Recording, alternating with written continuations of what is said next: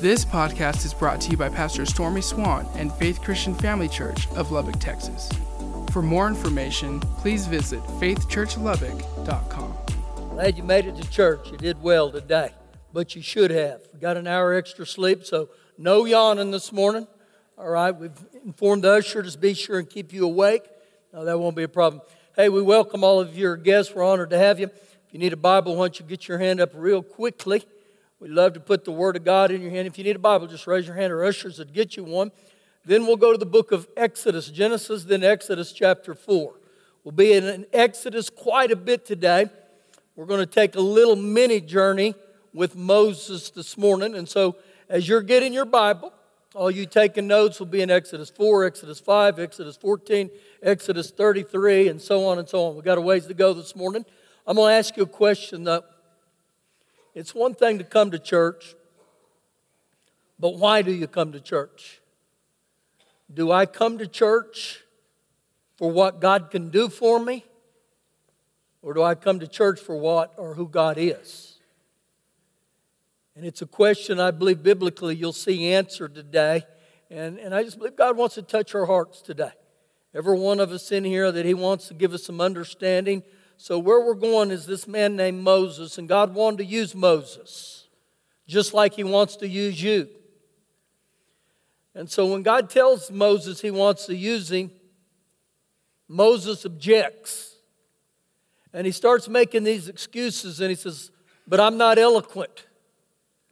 I'm slow of speech. I'm slow of, of tongue. In other words, I, I stutter and I stammer. I just can't do that. And so when God wants to use you, how do you respond? Do you, do you make excuses? So start with me right here in Exodus 4, verse 14, and watch God's response to Moses when he objects. Verse 14. So the anger of the Lord was uh, uh, kindled against Moses. So when Moses he opposes, it says the angel or, or the, the anger of the Lord opposes him. Now, one of the most misunderstood concepts in the Bible is, is the anger of the Lord. It's an incredible aspect of God's love. God is not an indignant monarch or ruler that he rules with an armed fist. This, this is God's love right here. Now, when I came up with this sermon title or the whole series title, An Enemy Called Average, this is where I got it from because literally what was taking place here is God did not want him to miss his destiny, and God did not want him to live a mediocre existence. That's possible. And so the anger of God here is, is to stir up with him in obedience to say, okay, Father God, I'll obey you. And that's what God wants to do with every one of us. And so, watch here, same chapter, verse number 27. So the Lord said to uh, Aaron, Go into the wilderness to meet Moses. So he went and met with him on the mountain of God, and he kissed him. So Moses told Aaron all the words of the Lord who had sent him and all the signs which he had commanded him. Now, what takes place? God finally convinces Aaron, or Moses, you got to go. You gotta, you gotta serve me. And so God tells him everything that he's gonna do for him. God lets him know. And, and literally he's saying, Moses, I got your back. I got you. Verse 28 or 29. Then Moses and Aaron went and gathered together all the elders of the children of Israel. And Aaron spoke all the words which the Lord had spoken to Moses. Then he did the signs in the sight of the people. So the people believed.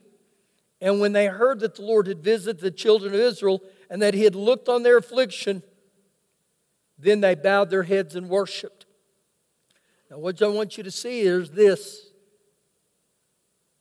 When they heard what God was going to do for them, they bowed and worshiped. And so, again, why do I worship God? Is it just what He can do for me? So, again, I want you to think about this. Man, they're on cloud nine. They are lit up. God is going to do this for us. Chapter 5, verse 1. Afterward, Moses and Aaron went and told the Pharaoh, and remember, the Pharaoh was the king of Egypt, Thus says the Lord God of Israel, Let my people go that they may hold a feast to me in the wilderness. And the Pharaoh said, Who is the Lord that I should obey his voice, lest Israel should go? I do not know the Lord, nor will I let Israel go. So this guy named the Pharaoh, he's not impressed at all. And, and he literally says here, Who's this Hashem or this Lord that thinks he's so mighty that I must obey him? I've never heard of him. And even if I had, I still wouldn't consent. So Moses goes in and tells him, let him go. And the minute he tells him to let him go, he faces opposition.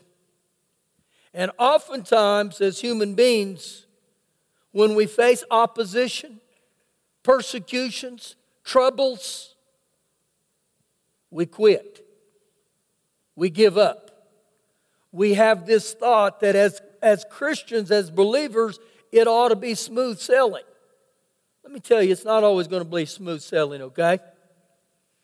And, and as I thought about this, three men in the Bible that were incredible men of God, they all faced opposition from people within their camps but also their family members. Moses, the Israelites, they rebelled against him. Moses' brother, Aaron's sister Miriam, they went against him. You look at the man of God named Joseph, his brothers went against him. You look at King David, his brothers went against him. There was a king named King Saul that tried to kill him for years. And then David had these mighty men that he loved and was good to, and they opposed him. And so understand this there's going to be opposition that tries to come after every one of us. And oftentimes, that opposition is designed to get you to quit. Verse 3 So they said, The God of the Hebrews, what a word right there, has met with us. Please let us go these three days' journey into the desert and sacrifice to the Lord our God, lest he fall upon us with the pestilence and with the sword. So we begin to see here something that begins to take place with, with uh, uh, Moses. And so, literally, what happens here is when they go and they tell the Pharaoh to let him go, he increases the Israelites' labor. He puts more bondage on them. He says, You're going to have to do more and more and more. And so instead of getting them out, he gets them in deeper. Now, watch their response to him in verse number 20. Then, as they came out from the Pharaoh, they met Moses and Aaron, who stood there to meet him. And they said to them, Let the Lord look on you and judge, because you have made us an abhorrent. That word abhorrent right there means you make us a, a scent that stinks. We stink in the sight of the Pharaoh and in the sight of his her, servants so much to put a sword in their hand to kill us. So now, these very ones who just previously were worship God and they bowed their head to God, where'd their worship go? When times change and, and the seasons change on their behalf, they quickly turn their back on, on, on Moses this time. And oftentimes, we give up in seasons of testing. And when we give up in seasons of testing, our life begins to take a pattern. And you know what that pattern is? We keep going around the same mountain over and over and over. This is exactly what happened to the Israelites in, in this passage right here. So, what takes place now is God begins to intervene. And the Israelites get to witness the 10 plagues that God brings upon the Pharaoh and the people of Egypt. Now, some of the plagues were that the rivers turned to blood. There was incredible hail. They had lice. They had frogs. They had locusts. They had darkness. They had their livestock killed. And ultimately, they bring in the death of the firstborn. So when that takes place, the Pharaoh says, Let them go. Get them out of here. I don't want them anymore. But after a short time, you know what he realizes? I should have never let him go. So he goes after them again. Go to with me to Exodus chapter 14. Exodus 14. So the Pharaohs let them go, and I told you we're going to take a little mini journey through here. So you can imagine, the Israelites have been in bondage for 400 years. They're on their way out of the prom, uh, toward the promised land. They're, yes. But little do they know the Pharaoh and his army are after them. So we pick up in verse 10 of Exodus 14. And when Pharaoh drew near, the children of Israel lifted their eyes, and behold, the Egyptians marched after them. So they were very afraid, and the children of Israel cried out to the Lord. So guess what? Now they're in a whole other predicament. The ocean's in front of them, the Pharaoh and his armies behind them. So what do we do? Do we surrender? Do we fight? Or do we trust God? Now, watch what happens here with them. Verse 11. Then they said to Moses, Because there were no graves in Egypt, have you taken us away to die in the wilderness? Why have you so dealt with us to bring us out of Egypt? Is this not the word is this not the word that we told you in Egypt saying, "Let us alone that we may serve the Egyptians." Now watch this statement right here, okay? For it would have been better for us to serve the Egyptians. It would have been better for us to serve the Egyptians. In other words, it's all about me.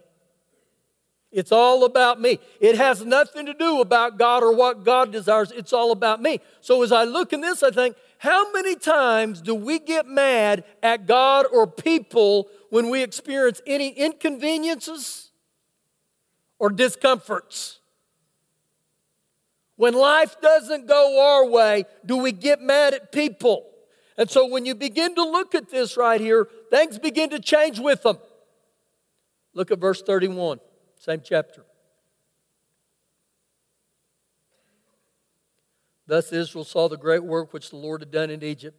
So the people feared the Lord and believed the Lord, his servant Moses. After that took place, guess what God does? He splits the Red Sea for them. God comes through again. And God comes through again. And God comes through again. And God will keep coming through. And so this is what began to happen with their lives. And so when you begin to see this, if we jumped into chapter 15, when they saw what God had done, they began to dance. They began to praise God. They brought out their tambourines or their tambourines and their instruments, and they began to say this: "I will sing unto the Lord, for He has triumphed gloriously. Horse and the rider thrown into the sea. The Lord liveth, and blessed be the rock." And may the God of my salvation be exalted. So they're lit up again. They see God rescue them again and again and again but it's short lived. Three days later, the water's bad. The water's bitter. And you know what they start doing? They start complaining. They start murmuring, murmuring and complaining and griping over and over. And so this begins to be a pattern in their life. I'm happy, I'm grateful, I'm appreciative, I'll worship God, I'll praise God as long as God is doing what I want Him to do. And so when I look at this right here, I have to ask myself that same question. Is the only time I worship God and praise God is when God does what I want Him to do? Turn to Exodus 33. And as you're turning there, I don't know if you've ever really studied the word happy and the word joy, but they're completely different. Happiness is based on external things, the things that are happening on the outside. Happiness is temporary, just for a little bit. Illustration. How many of you ever went on an incredible vacation? You got to go to the beach. Woo, it made you happy just temporarily. And then you know what happened? Life slapped you and you had to go back to work. Joy, on the other hand, has nothing to do with external circumstances. Joy is a product from my heart that only God can give me. One of the definitions of the word joy in the Greek, it's a calm delight. It's an inner satisfaction. It's intimate contact with the Lord. And so remember this happiness is temporary, joy from the Lord is lasting. Only God can give me joy. Now we cruise right into Exodus chapter 33, and let me paraphrase a little bit what went on. God goes up on the mountain, or Moses goes up on the mountain and, and he gets the Ten Commandments from God. He has an incredible experience with God. And in that same time, when he comes down, he sees the children of Israel worshiping this golden calf. He gets really frustrated with them. So we pick up here in Exodus 33, verse 1. Then the Lord said to Moses, Depart and go up from here. You and the people whom you have brought out of the land of Egypt to the land which I swore to Abraham, Isaac, and Jacob, saying, To your descendants I will give it. Now remember, God promised this, promised them this place called the promised land. That's what he's talking about. Verse 2 And I will send my angel before you, and I will draw, drive out all the Canaanites, the Amorites, the Hittites, the Perizzites, the Hivites, the Jebusites all the ites, whatever they are. Go up to a land flowing with milk and honey. Okay, now think about what he's telling them. God says, I, I want to give you everything I promised you. And not only am I going to give you everything you wanted, I'm going to send a choice angel before you. And he's going to wipe them all out. And he specifically says, I want to send you to a land that flows with milk and honey. Now, understand when he talks about a land that's flowing with milk and honey, those were things that would make them happy. They were physical things like food. And so God says, I'm going to give you a land that flows with milk and honey. Now, watch where it goes here in verse 3. For I will not go up with you in the midst I will not go up with you in the midst. Why? Lest I consume you on the way, for you are a stiff neck, you are a stubborn, you are a hard hearted, rebellious people. Okay, let me tell you what's going on here again. You get to go up and you get to experience the land that flows with milk and honey, but God said, I'm not going with you. And so if you go up without God going with you, that means if God doesn't go, God's presence doesn't go. And if God's presence doesn't go, that means you're out there all by yourself. You're on your own now. And, and so this is what he literally tells them I'm not going. Well, to a lot of people, they'd say, So what?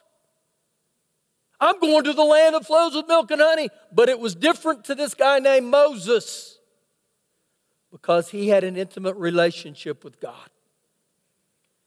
Verse 7, same chapter. So Moses took his tent and he pitched it outside the camp, far from the camp. And he called it the tabernacle of meeting. The tabernacle where I meet with God. The place of God's presence, the place where you commune with God. Now, he says it was a tent. But understand this they were moving around so much that they didn't have a permanent place of house of God or a temple to worship in. If you look at this right here, Pay close attention to the wordings here in just verse 7. He goes on to say, And it came to pass that everyone who sought the Lord went out to the tabernacle of the meeting, which was outside the camp. So, guess what that tells me? Every one of them had the opportunity to go to the meeting of the tabernacle or to go meet with God at the tabernacle. Look twice in that verse, and it said he pitched that tent outside the camp. One of the words he used was far outside the camp. So, guess what he's telling me and you? You're not going to go to the tabernacle and the meeting place of God just by luck or chance. You're going to have to do it on purpose. And I believe the reason that it was outside the camp, like he said, is you're going to find out the ones that truly had a hunger for God, not for what God could do for them. Now, if you look at this right here, for them to go outside the camp, a far camp, you know what that tells me? It's going to cost you something, especially in those days. They couldn't call Uber, they didn't have transportation like we did. At the best, they had a donkey or a camel, maybe, but most of them had to walk. So, guess what? There was going to be a cost for them to go meet with God. But it's interesting, he said, everybody who wanted to go there could meet. Now, here's another thought for you off of that. Why didn't he just stay at home and meet with God? Why didn't he listen to Pastor Stormy's podcast at home? Something happens when I go to the tabernacle to meet with God. Here's the question off of that Why do you come to the house of God? Why do I come to the tabernacle? Do I come to meet with God? Now get ready, this will teach us incredibly. Verse 8. So it was whenever Moses went out to the tabernacle that all the people rose and each man stood at his tent door. And they watched Moses until he'd gone into the tabernacle. And it came to pass when, when, when, when Moses entered the tabernacle that the pillar or the presence of the Lord, the cloud descended and stood at the door of the tabernacle. And the Lord talked with Moses. Now, I don't know if you got that, but nothing was taking place in the tabernacle of the meeting until Moses went in. And when Moses went in, the presence of the Lord came. And when the presence of the Lord came, God began to talk with Moses. Could this be why we don't ever hear from God? I don't take the time to go to the tabernacle of the meeting, or if I go to the tabernacle of the meeting, I go for the wrong reason. It shows me here this guy named Moses, he said, I'm going to meet with God. I need to meet with God. Verse 10 and all the people saw the pillar of the cloud, the presence of the Lord, standing at the tabernacle of the door. And all the people rose and worshiped each man in his tent door. Again, guys, you see, it's important to go to church, but it's important to go to church for the right reason. Man, I want to worship you, Father God. I want to praise you. I don't want to go to church to check out all the young girls. I don't want to go to church for this reason and I want to go to church to worship. Now, watch what he says in verse 11. So the Lord spoke to Moses face to face as a man speaks to his friend. Wow. Do you know Moses is one of the few men in the Bible that is referenced a friend to God? That's next week, friend to God. See, oftentimes we look at these great men in the Bible and we have this thought they were born just great men of God. They weren't born great men of God. They had an appetite to be around God, to talk with God face to face. There's times I think we, ha- we think God's got this big old hat, and he, he gets down in that hat and he just pulls a name out of that hat and goes, Woo, Michael Terry, woo, he's the man. Uh uh-uh. uh Moses was intentional. He knew he had to get in the presence of the Lord. Verse 12. Now, verse 11. So the Lord spoke to Moses face to face as a man speaks to his friend, and he would return to the camp. Now, watch this, okay? Listen real close to this. But his servant, Joshua, the son of Nun, a young, young man, did not depart from the tabernacle.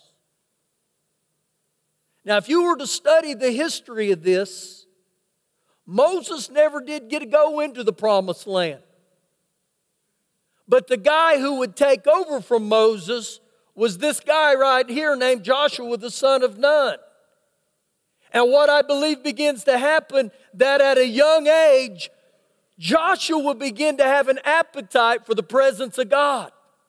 He began to see what Moses did, and he said, Man, I got to get around God like he does. God doesn't care about your age. And I believe this when you learn to get in the presence uh, uh, of God in a young age, it'll move you right on through life where you say, Man, I'm going to seek God all the days of my life. So, look, again, we have this thought God just picked Joshua out of that? No. He had an appetite to worship God, to stay in the tabernacle when everybody else left. Keep reading. Verse 12. Then Moses said to the Lord, See, you say to me, Bring up this people but you have not let me know whom you will send with me. Now he's talking to God, and he said, God, yet you have said, I know but you by name. Moses tells God, he said, You know me by name. How do you know someone by name? The only reason I know Michael Terry by name is because I've known Michael for years and years and years. He doesn't come walking in here and I say, Who are you? He'd say, Stupid, you married me 10 years ago. Has it been 10 years? Nine, that's close. Woo! You're on it, Pastor. Think about that. So he said, You know me by name, God. And it's the same for every one of us. God wants to know us by name. That only happens because of my appetite your appetite. So he said, You've known me by name, and you have also found grace in my sight. Wow. So when he says, I've known you by name, it's because he was intimate with God. I'm going to give you three things right now that I believe are some of the biggest distractions for us that keep God from knowing our names intimately. Not necessarily in order. Number one, entertainment. Number two, work. And number three, the demands of other people. Oftentimes, instead of coming to the tabernacle of the meeting, we would rather have entertainment. Oftentimes, we put work above the, the tabernacle, of the meeting, or even the demands of other people. Am I telling us not to do any of those? No, I'm not saying that.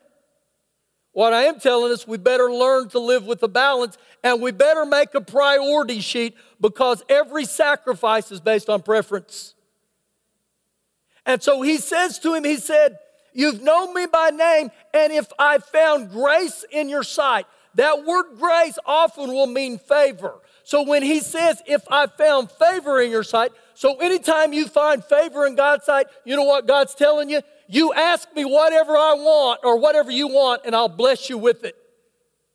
So if God came strolling in here today and said, You have favor in my life, and he looked at Dr. Bill and said, You have favor in my life, what would be the first thing right now you would ask God? Think about that right now. Well, Father God, I could use a hamburger.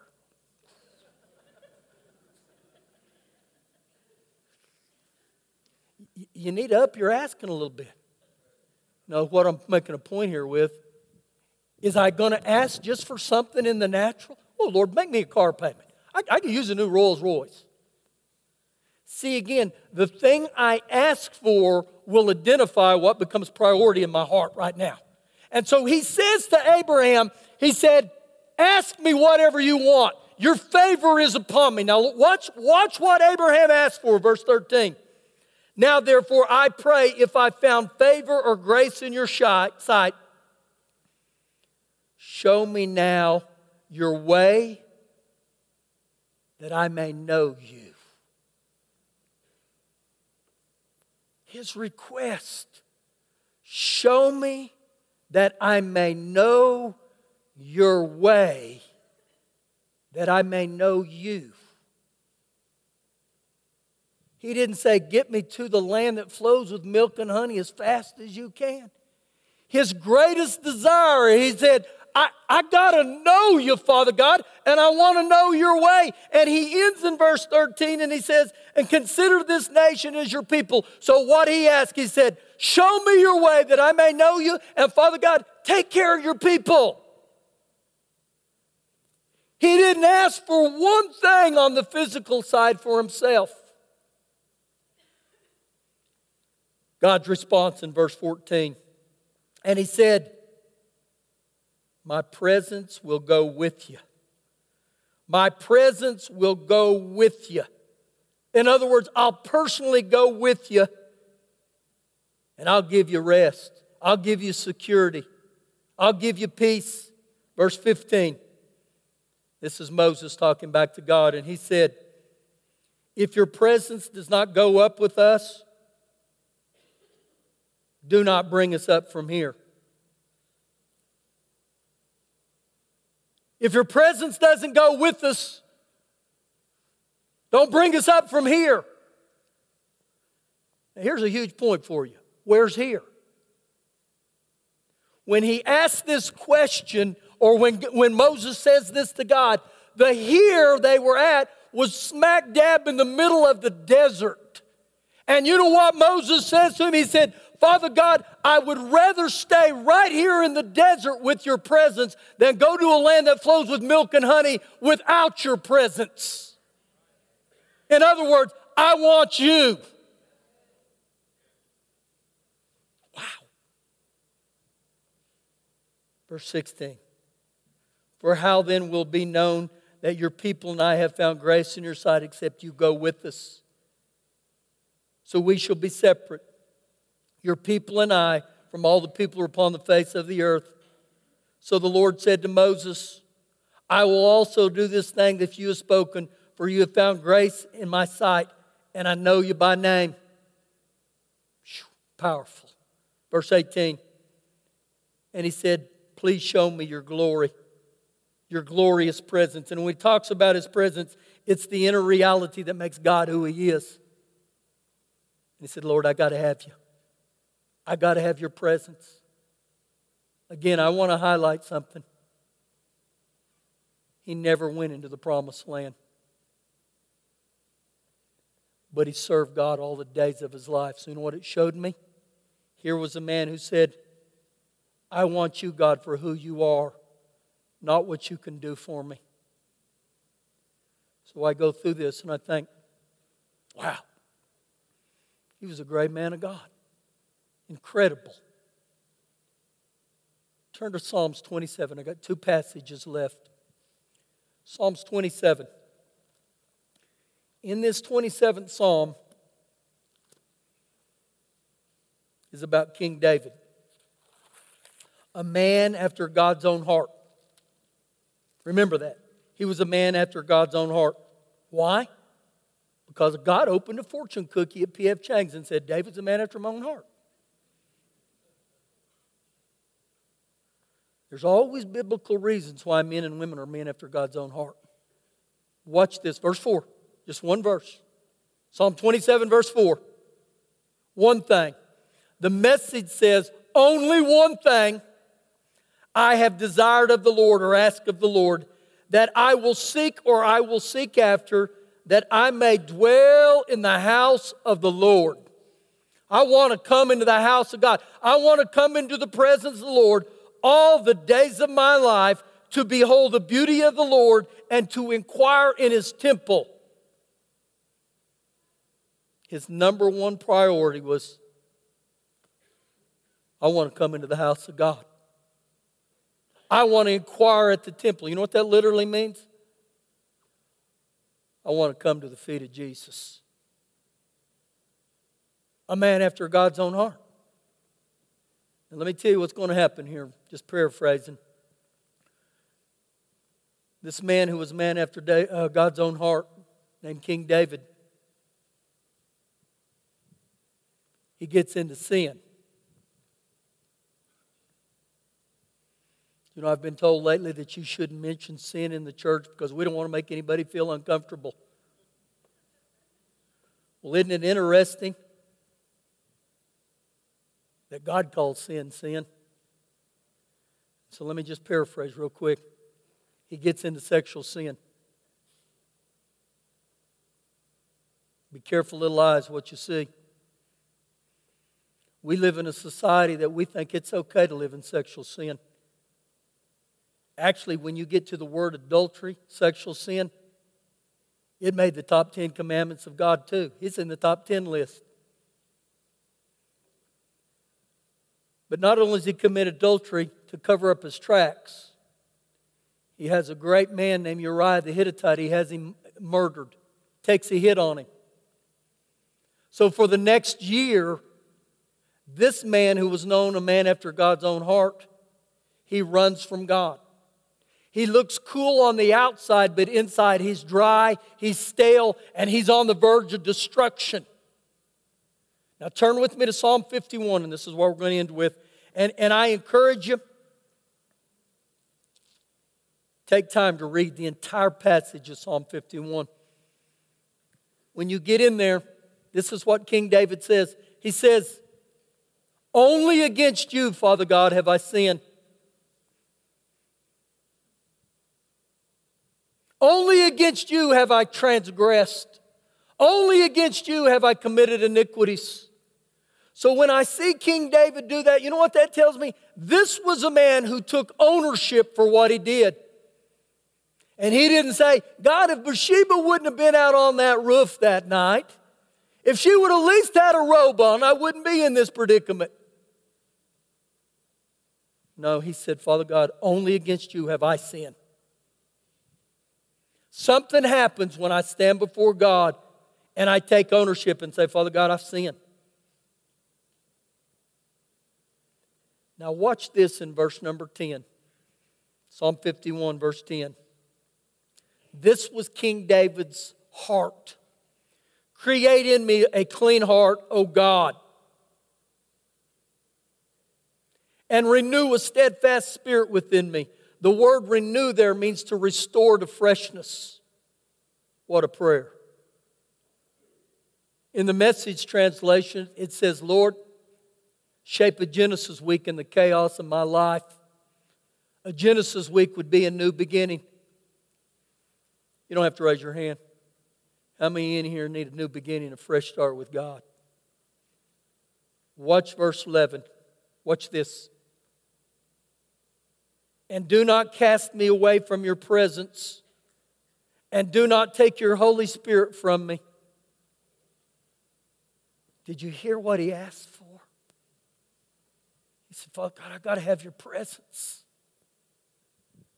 Don't take the Holy Spirit from me. If you'll note there, he didn't say, Don't remove me from being king. Don't take all my, my livestock. Don't take all the silver and gold I have. Don't take all my wives. And he had wives plural. Bless him. One's enough for me. So again, you think about what he asked for. Lord, I need your presence. I need the Holy Spirit. Look how he ends in verse 12. Restore to me the joy, the joy, the joy, the joy of your salvation, the joy that only comes from your salvation, and uphold me by your generous spirit. Make me willing to obey you, Father God. Let me ask you something. When's the last time you prayed that? When's the last time you said, Lord, I need your presence. I need the Holy Spirit. Restore to me the joy of salvation. See, again, it all lo- locates my heart. I don't want to serve God for what He can do for me. I want to serve God for who He is. And again, when we study this here, you begin to find out why these men of the Bible were great men of God. So let me ask you something. Are you living a mediocre existence? Are you missing your destiny? God's a God of a second chance. God's a God that repent, he, he, he receives our, our repentance. He forgives. He still has destiny. It's not too late for the destiny of God. So I don't know how young you are, how old you are here today, but God's got purpose for you. It's never too late to start. You know, I didn't give my heart to Jesus till I was 20 years old. For the first 20 years of my life, I made a mess out of me. And twice this morning, I've been in conversations and I said this I know in my heart that if I wouldn't have given Jesus my heart and become, let Him become Lord of it,